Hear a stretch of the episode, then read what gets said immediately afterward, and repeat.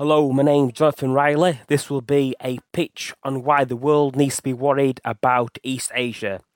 A bit about my background. Uh, I graduated from Hull University in 2018. That's a university from the north of England. Um, it was in politics and industrial relations. Since then, I've worked. Uh, I've worked for different websites. Uh, Arcadia, one as a volunteer website. Uh, I've worked for a news website called Pigeon Week. I've also done some copywriting and digital marketing as well. I've also, at the moment, I am writing a piece for a website on recovery called Recovery Stories.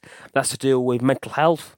Uh, you'll find these details in my LinkedIn link, as long as samples and links to my personal website, my portfolio website, uh, the book that I've written, just so you can check out my credentials, just see how legit I am as well, just because I imagine there'll be uh, background checks. Now, again, this article, should it be accepted, will be on why the world needs to be worried about East Asia.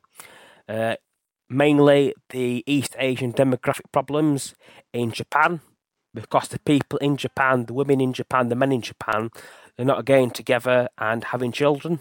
And that's why by 2050, over 50% of its population, I believe it's 54%, according to a, a financial book that I have read by Glen Arnold, talking about demographic problems in Japan and the West as well. And that because of this, the economy will not going to grow. There's not going to be money for retirement just because old people, when they retire, they get aches and pains, they can't really move as well, uh, it's hard to learn when you get older as well. Not, that's not being age; it's just it's just the fact, and also the fact they're not going to be uh, physically able as well, and not as pro- productive, and also because they would have retired as well, and that's why they won't have money to retirement. That's going to cause problems in society because societies. This also going to happen in China as well, China as well. If they become top heavy, that means there's too many old people at the top. If there's too many old people at the top, that causes problems because it's like it's a side that's top heavy. It's going to be like upside down pyramid. It's going to keel over, and because of that, that's going to cause some massive economic problems in Japan and in China. With China, I believe that's uh, their economic problems is going to come because they have a shortage of women. There's over 200 million women that China is going to be lacking by 2050. That's due to the social engineering in China, the effects of the one child policy only one child, and there's not enough women because there's no women. There's only there's mo- there's too many men. That society is going to collapse because societies without women, without men, without in, in, in big enough numbers, they will collapse because they become unstable. And that's basically something we can learn in the West and in the developing world as well. Uh, the article will also be looking at what this could mean for the long term for international relations. So who's going to be the new global driver of the economy? Will it be India in the long term?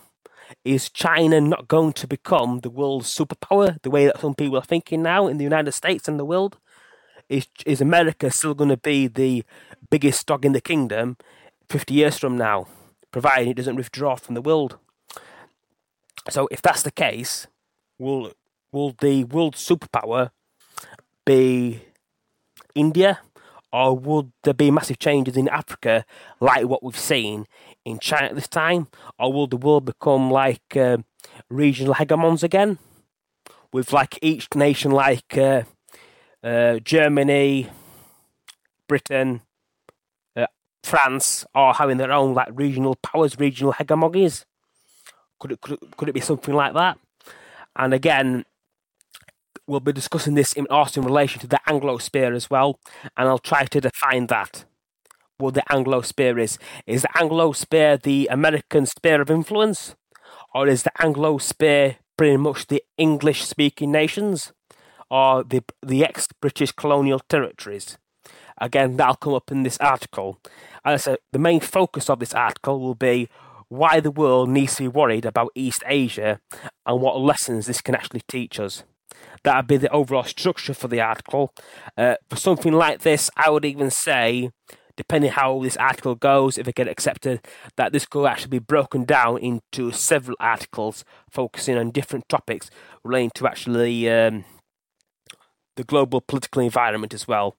Uh, if you have any questions, if you wish to discuss this some more, feel free to contact me on my personal details, uh, my personal Gmail, and also my LinkedIn as well.